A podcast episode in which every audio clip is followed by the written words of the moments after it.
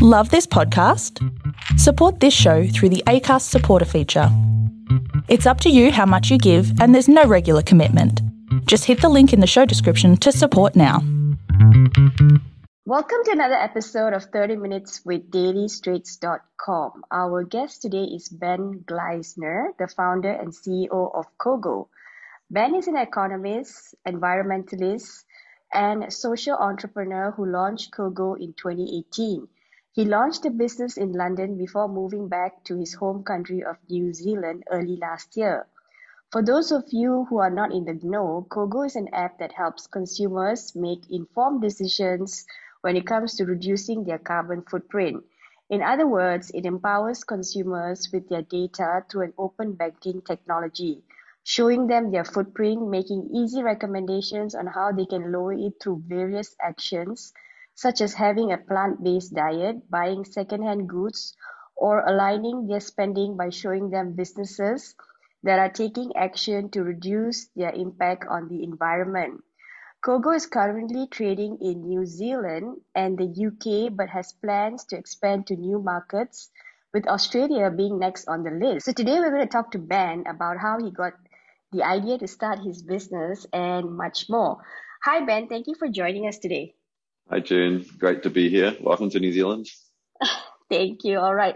So let's just dive to the question. So after working for the New Zealand Treasury for seven years, uh, you made the decision to switch careers and one that was to not an easy one to entrepreneurship. You dived in, uh, like Yep. you know. So um, basically, you tell us like you know the story because it's so hard to get a job in the government, Sure. more so in the Treasury. Why did I leave my cushy job? Yeah. Yeah, yeah, yeah. So what what was the story and what was the behind So that? I'd done uh, university environmental economics, so I had my master's, um, and I was like, where would I want to go to try and create change in the world, um, positive impact?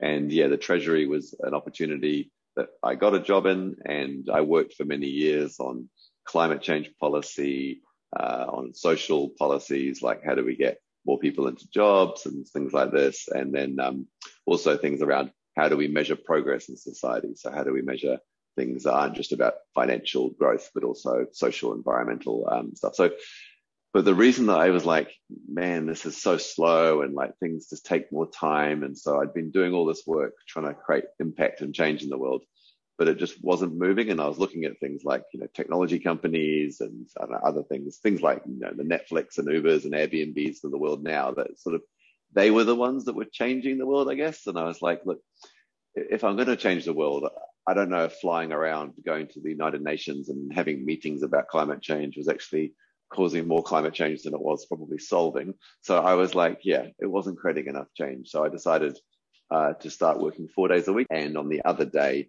I worked on an idea, yeah, called Conscious Consumers, which is the predecessor to CoGo. So it was really just, I wanted to use, I wanted to change the world and I wanted to basically think about the ways that we're going to make that happen. And it didn't feel like government was the place to do that. Uh, so yeah, that's why we, um, well, I left and set up yeah, the first business, which is Conscious Consumer. Okay, so was that your first job? Uh, my first job actually uh, was out of um, university. The first time I did chemical engineering as a degree, uh, and actually my first job was uh, I bought a cafe, so I worked in the cafe. So my first entrepreneurial thing was actually owning a coffee shop.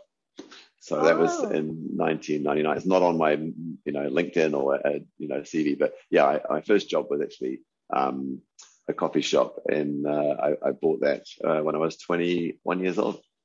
And you sold it to join the We government? or- sold it exactly, sold it. Um, then set up a music festival business that was promoting organic, sustainable development and zero waste. So that was 21 years ago. So sold the cafe, bought and set up a sort of music festival. It was yeah. And then as again, this was like trying to change the world and get people to think about these things. And it was like again, not things weren't going as whatever. You, I couldn't see the impact we were creating from a festival. Do people who find out about recycling go home and recycle after the festival? I don't know. And so that was when I went back to do my masters and then end up in government. So yeah, I've had a few different, let's say, uh, entrepreneurial uh, things in my life, but government felt like a good place to be for those years. But in the end, it it wasn't entrepreneurial enough. Enough probably it wasn't innovative enough. It wasn't. It wasn't changing things fast enough. Awesome. Okay, so you went for four days and then you quit, right? And then went Yeah. to your business. So tell me about that transaction. So how long were you doing for part-time work for the government before you decided to, you know, you know, hang so the boots and hang the boots up. Yeah, I think it was, yeah, about, as I said, towards the last maybe two years of my time in government, I was doing four days a week. Um, and then it was like, I think we, we got some funding from government, actually, not my, you know, not my department, but another, another agency in government and some local council funding. And I think we had our first child and my wife was like, I'm going to work from home. And I was like, oh, why don't I work from home, set up an office at home and, and try to give this thing a go. So, um, yeah, it was in 2012 that I, I, I quit the job. And by that stage, we'd, we'd sort of proven that the idea was something that maybe could be something in terms of a business, but it was still a charity at that time. So CoGo, as you said, was born in 2018, but there was almost seven years of sort of work that was done beforehand in the same space, but mostly through a charity um, that, that we set up to sort of run the business. Yeah. all right. So you left your job and then did you have like a lot of savings or what was the initial investment for conscious Yeah, it, consumers? it was a mixture of, yeah, a little bit of uh, work for free for sure. So, you know, Mhm. um, managed to yeah, save some money working in the government. Um, and then, yeah, we got funded with grants. So, you know, local, because our platform was helping consumers think about their impact, as you said, but also we're supporting businesses to also respond and particularly around things like reducing their waste that they were creating and things. So governments and, and stuff actually were giving money. And so philanthropic, so charities would actually give us money. So uh, people would just donate money to us and then the government would give us grants. So we had a little bit of money, enough. It wasn't the same pay I was on at Treasury, Mm. but it was enough um, to make sure, uh, you know, we had enough money for our baby to have food and things like this. But um, yeah, it was it was fine. It was good. It was definitely worth it. Looking back on it, it was definitely the right move. Yeah, So you started as a one-man show or did you have like uh, some I had a co-founder. Yeah, Melissa, um, a, a woman who I was at university with, actually um, doing the masters of environmental um, uh, studies together. She was working actually at the Ministry for the Environment, and I was working at the Treasury. So we both sort of, in our spare time, set up conscious consumers, I guess. Um, and yeah, so she she actually ended up coming on and, and working in the business as well. Um, but yeah, so there's two of us really, two founders. Awesome. Is she still in the business? She's actually um, had her second kid and is now living out of Wellington. So she's involved with the charity. The, the, the major owner or the, the biggest owner of the company is actually the charity now. So that when we incorporated and set up CoGo, the charity actually was was the big shareholder in the company because they'd built it up to that point. So she actually represents the charity sort of uh, on the company's um, board. Awesome. Okay, so I'd like to ask this question. How did you tell your boss at the time when you were working that you wanted to go part time and work on your dreams? Yeah. Was that a con- conversation? I think it was funny because um, Vicky Robertson uh, was my boss at that time. Um, she's now the chief executive of um, the Ministry of the Environment here in New Zealand. It's funny because at the time the government realised that a lot of people were working really long hours and you know like work-life balance wasn't so good. So they were really trying to champion that the Treasury or the government could be a place where people could work part-time, flexibly and stuff. So in some ways, there was a big open door that when I said I want to do four days, they were like, great, because we want to support people to be able to do four days working week. Um, so yeah, in short, they were supportive of it. And um, I don't know, I think in many ways they realized that four days, lots of evidence now that four day working week, you get a lot more value than 80% out of someone when they work four days. So there's also from an economist point of view, you get better return on investment maybe. Uh, so who knows? It was that argument as well. But yeah, it was not a, not a hard conversation, and um, yeah, they ended up losing me, I guess. So after a couple of years, I, I left. The chief executive and even the government uh, ministers who I worked with, um, you know, they they knew that I was leaving, and they all said, "Well, at least you're going to go and do some work that was going to create impact that we're also trying to achieve in the world." So in some ways, or in New Zealand, so it felt like a almost I was actually going out to do some of the sort of things that government was trying to do anyway, like climate change or plastic waste or social inequality and these things. So it was almost an easier sell about why I was leaving. It wasn't like I've given up on government. I want to go and, I don't know, start doing some mining somewhere or whatever, some stuff the government, you know, would be a bit like, why are you guys, why are you doing that? So yeah, yeah. No, but um, I just wanted to ask you because not all bosses are very happy, keen on their employees working on other projects while working with them. But you're very lucky to get a very good boss. New Were Zealand you- is, yeah, I think New Zealand government, particularly, they're, they're quite progressive. I mean, in some ways, think about me and my team here now. Um, we really want to make sure that the people that work for this company feel like they're being supported. And if they want to work three days a week and have time with their family, or they want to work four days and do one day a week on something, it's like as a good business, you should offer that because you'll you'll keep that person working for you. Mostly, they'll definitely tell their friends about how cool it is to work here, and so you build, I guess, a culture where the people who work for you feel valued uh, and understood, and um, yeah. So I think it's a it's a no brainer. Again, more and more now, uh, it's moving in that direction. Awesome. So, did you doubt yourself throughout the whole journey? Because you know, a treasury job is a really good job and it's hard to get. And you meet all the cream de la cream, but you left it and you went into your business. Yeah. So, Yeah. while you were working on it in the early days, did you ever think, oh my God, I should call my ex boss and say, go back? I want a job. you- Yeah, there was probably two or three times I can remember. Not so much like, yeah, I did actually probably think that if I did want another job, I would go back to Treasury because it was a good place to work. Um, they were doing interesting things. I think the main challenge was just financial um, security, probably around, you know, my wife um, had gone back to work. Maybe we were about to have our second child, and it was like, you know, there was just a little bit of too much uncertainty about the future. So I think that definitely was um, one of the reasons. Uh, probably the main reason why I've thought about it in the past would have been, man, I, I don't know if we're going to have any money in six months' time in this business. Yeah, so I think, yeah, there was definitely, and then we were also moving to the UK uh, as a family, as you said. That was actually really quite hard in the first maybe six months uh, when we got there.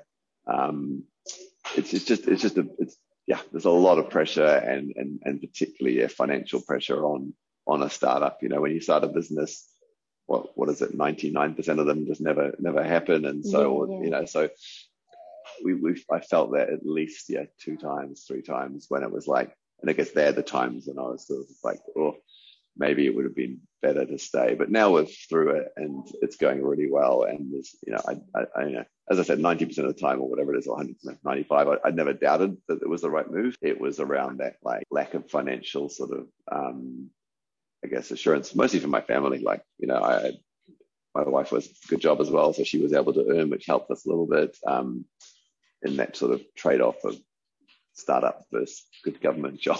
Um, but no, we're really happy uh, now that we decided to stay with it. Yeah. Okay, so okay, let's go and talk all things CoGo. So this is uh, CoGo. You rebranded it in 2018. So can you just tell me in a nutshell what is CoGo? And then you were working with Conscious Consumer, this name, for such a long time, and then you changed it and rebranded it in the UK. So tell us everything about that. Sure, sure. So I guess conscious consumers and now the name CoGo, the product is trying to do the same thing really, which is it's trying to help people uh, understand uh, how their spending is impacting on the world. So you know, we say we help you align your spending with your environmental and social values. So if you say, I really want people to be paid better wages or, you know, reduce climate change or reduce my plastic, you know, waste that I, you know, when I buy, CoGo helps you understand and conscious consumers helps you understand what is the impact of buying from this business over that business. So say you want to pay people good wages in the UK, for example, the way the product works is we integrate to your financial data. So we have 35 banks that we connect into. And so if you're a customer of uh, Monzo or, you know, Barclays Bank, whatever, you can, on our app, you download our app and then you can connect all your financial data into the app. And then we analyze it and tell you, hey, you told us you want to pay, uh, want to buy from businesses that pay their workers a good wage. Well, we have thousands of businesses that are on our app that pay a living wage, so uh, certified living wage merchant. So they pay more than just the minimum; they pay like more than minimum. And we can say to you, "Hey, June, you told us you care about this, but we can see you're buying in this coffee shop or this insurance company. You should move to this alternative options of companies because they sell insurance and they sell coffee, whatever, near you and things, but they also pay their staff a, a living wage. And so the whole product is about helping people understand the choices they're making. And so we analyze all your current spending and then we use sort of behavioral science to nudge you to be like, hey, not go and buy something because there's a discount and collect some points that you can earn and buy some toaster or stupid flight, whatever. It's actually saying, we're going to help you understand that the choices you're making are causing this impact on the world. And if you wanted to make better impact around the things that you care about, these are the recommendations. So that's conscious consumers. The reason the name changes, people couldn't spell conscious. so, so not good on, on SEO stuff. I know. And uh, people don't want to be thought of as a consumer, really. You know, like it's sort of, I don't want to, you know, our, our demographic is sort of 20, 30, 35 sort of year old women, particularly millennial, really, that are like, I want to be creating, I want to be part of the world, a citizen in the world. Yes, I know that government's failing at solving climate change and plastic waste, but I want to know that I'm contributing to a world that's aligned with what I care about. And everyone's different. Some people like might really want to support locally owned and you know female led businesses, for example, or ones with good gender pay gap and things, or not much of a gap. Other people might be like animal welfare, and I can't buy anything that's like animal products, or other people might like climate change. So everyone's different. So our job is to make you go to sleep at night thinking, oh, I'm making the world something that's good inside my values. So the product is an app, but the second part of the product, which is where we're growing quite a lot, in Australia as an example, which I'll talk about, is it's going to take a lot to grow the business by just getting people to download another app and, and use another app. And so more and more now, the partnerships we're, we're working on are around integrating our data into like, you know, Bank of Malaysia or something like that, big banks in different markets where instead of having to download another app, you can just open up your app and it would tell you your banking app, here's your carbon footprint, for example. So we'll be announcing quite a few partnerships in the next weeks uh, and months with lots of banks who are going to use our data and put it inside their own banking app. Um, yeah, but there's heaps of opportunities. It's it's just the start. This is going to be a we call it a rainbow unicorn, which is a unicorn, but it's also rainbow colored because it's going to change the world in a good way, not just grow, you know, to be a billion dollar business. So your monetization is with the partnership with the banks, right? Currently, yeah the app is free. Yep. Uh, in time, we, you know, like I don't know, like with Google, like with Facebook, like with other platforms.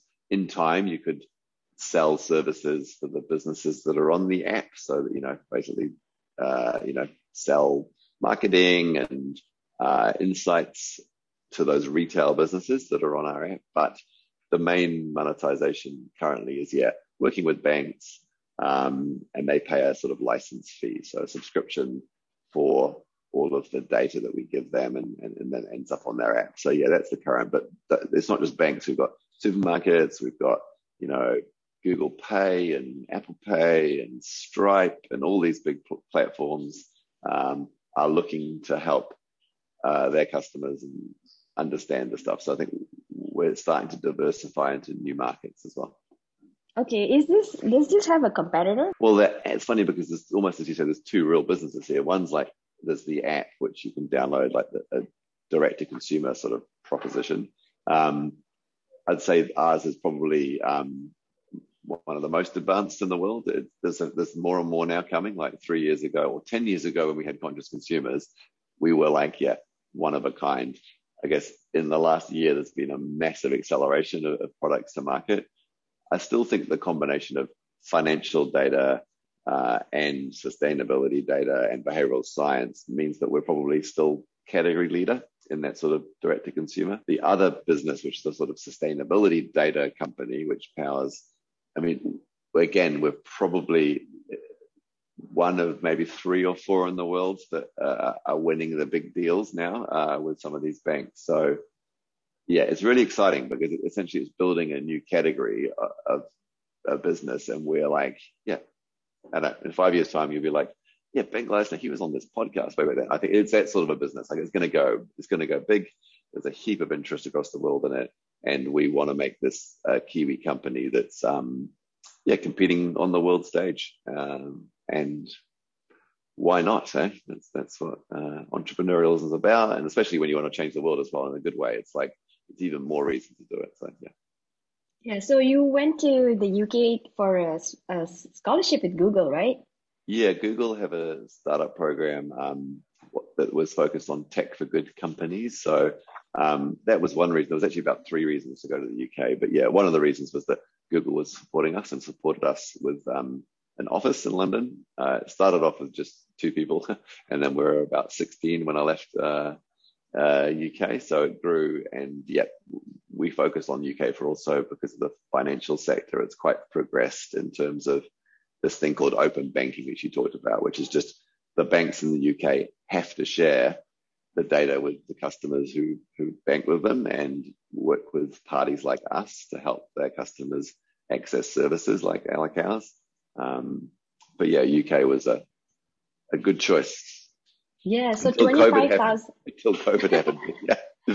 anyway. So you have so you have twenty five thousand downloads, I think. Actually, we're yeah we're it's more like forty now, but yeah, there's about hundred thousand across the entire product. So that's the app again. So and in some ways, that's almost just a fraction of where we're going to be through the API because I don't know, one of the banks we work with, NatWest, for example, they have 10 million plus. Santander, who we just announced a partnership with, they have 100 million uh, customers across the world. So, yes, our app's great and it's got tens of thousands, but we're sort of with these banking partnerships, we're going to be able to reach millions, which is sort of where we want to be in terms of creating impact. Yeah, but um, yes, the, the the app has done well in UK. Okay, great. What are some of your um company's expansion plan this year? Um, let's sure. talk about um maybe Australia. Let's start with Australia. Yeah, well, lucky any Australians listening to the show. Um, we're uh, working with actually all of the main banks and, and quite a few of the other ones to bring CoGo's data into you know those banking apps experiences. So I think that's definitely the next big market we're, we're focused on in terms of outside UK, New Zealand. Um, so yeah, by the end of the year, at least a couple of the banks are going to have um, sustainability data inside their experience. It should be great because people are really wanting to know a bit more about their impact in the world, and, and a bank's well positioned because it knows where you're spending, and therefore we can tell you a bit about your impact. So that's Australia.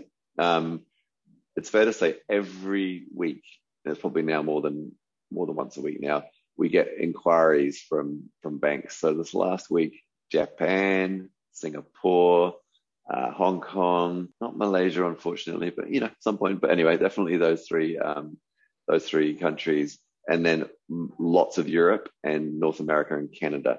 So we're getting interest in terms of where we feel like the opportunity set is. Um, yeah, Northern Western Europe, definitely, uh, North America, and yeah, we don't we don't see um, maybe large areas of Asian market being right now. It's definitely coming. Like it's definitely going to be somewhere where people bank with some of these uh, organizations or or uh, know, on WeChat, whatever. They they are starting to want more transparency about the stuff that they buy and things. So it's going to be around the world in, in five years, but probably in the order of North America, Northern Europe, into Asia um, and then Middle East. Okay, so tell me how this works. So I have a Westpac account, Bank. and then yeah. um, and then if you if and and you're in Westpac NZ, right? So yes. Like, and they are integrated. So okay, like I want to go and buy a coffee, and you sure. would CoGo would suggest us to go to XYZ coffee shop because they use um, recyclable. For example, yeah. So let's say you've come June and said to us, um, uh, like or, or on Westpac's app.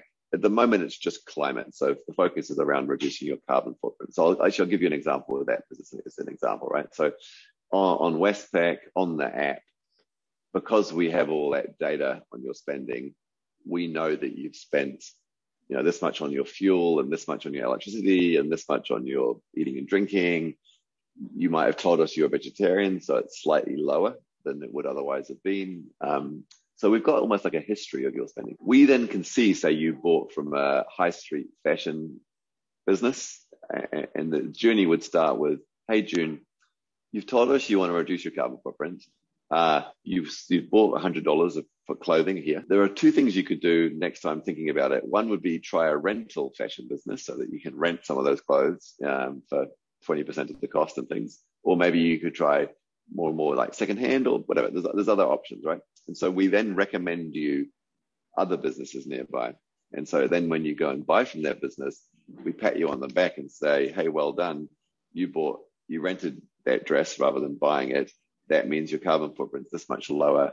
And so we, we, we do, we call it the ethical nudge, which is nudging you towards businesses that are better aligned to things like, yeah, reducing your carbon footprint. But in time, the coffee shop example is a good one. So it might be like, so you've told us you want to reduce your plastic waste you create. You've been buying from this coffee shop. Round the corner from that coffee shop, there's one that lets you bring your own cup and uh, gives you a discount, for example.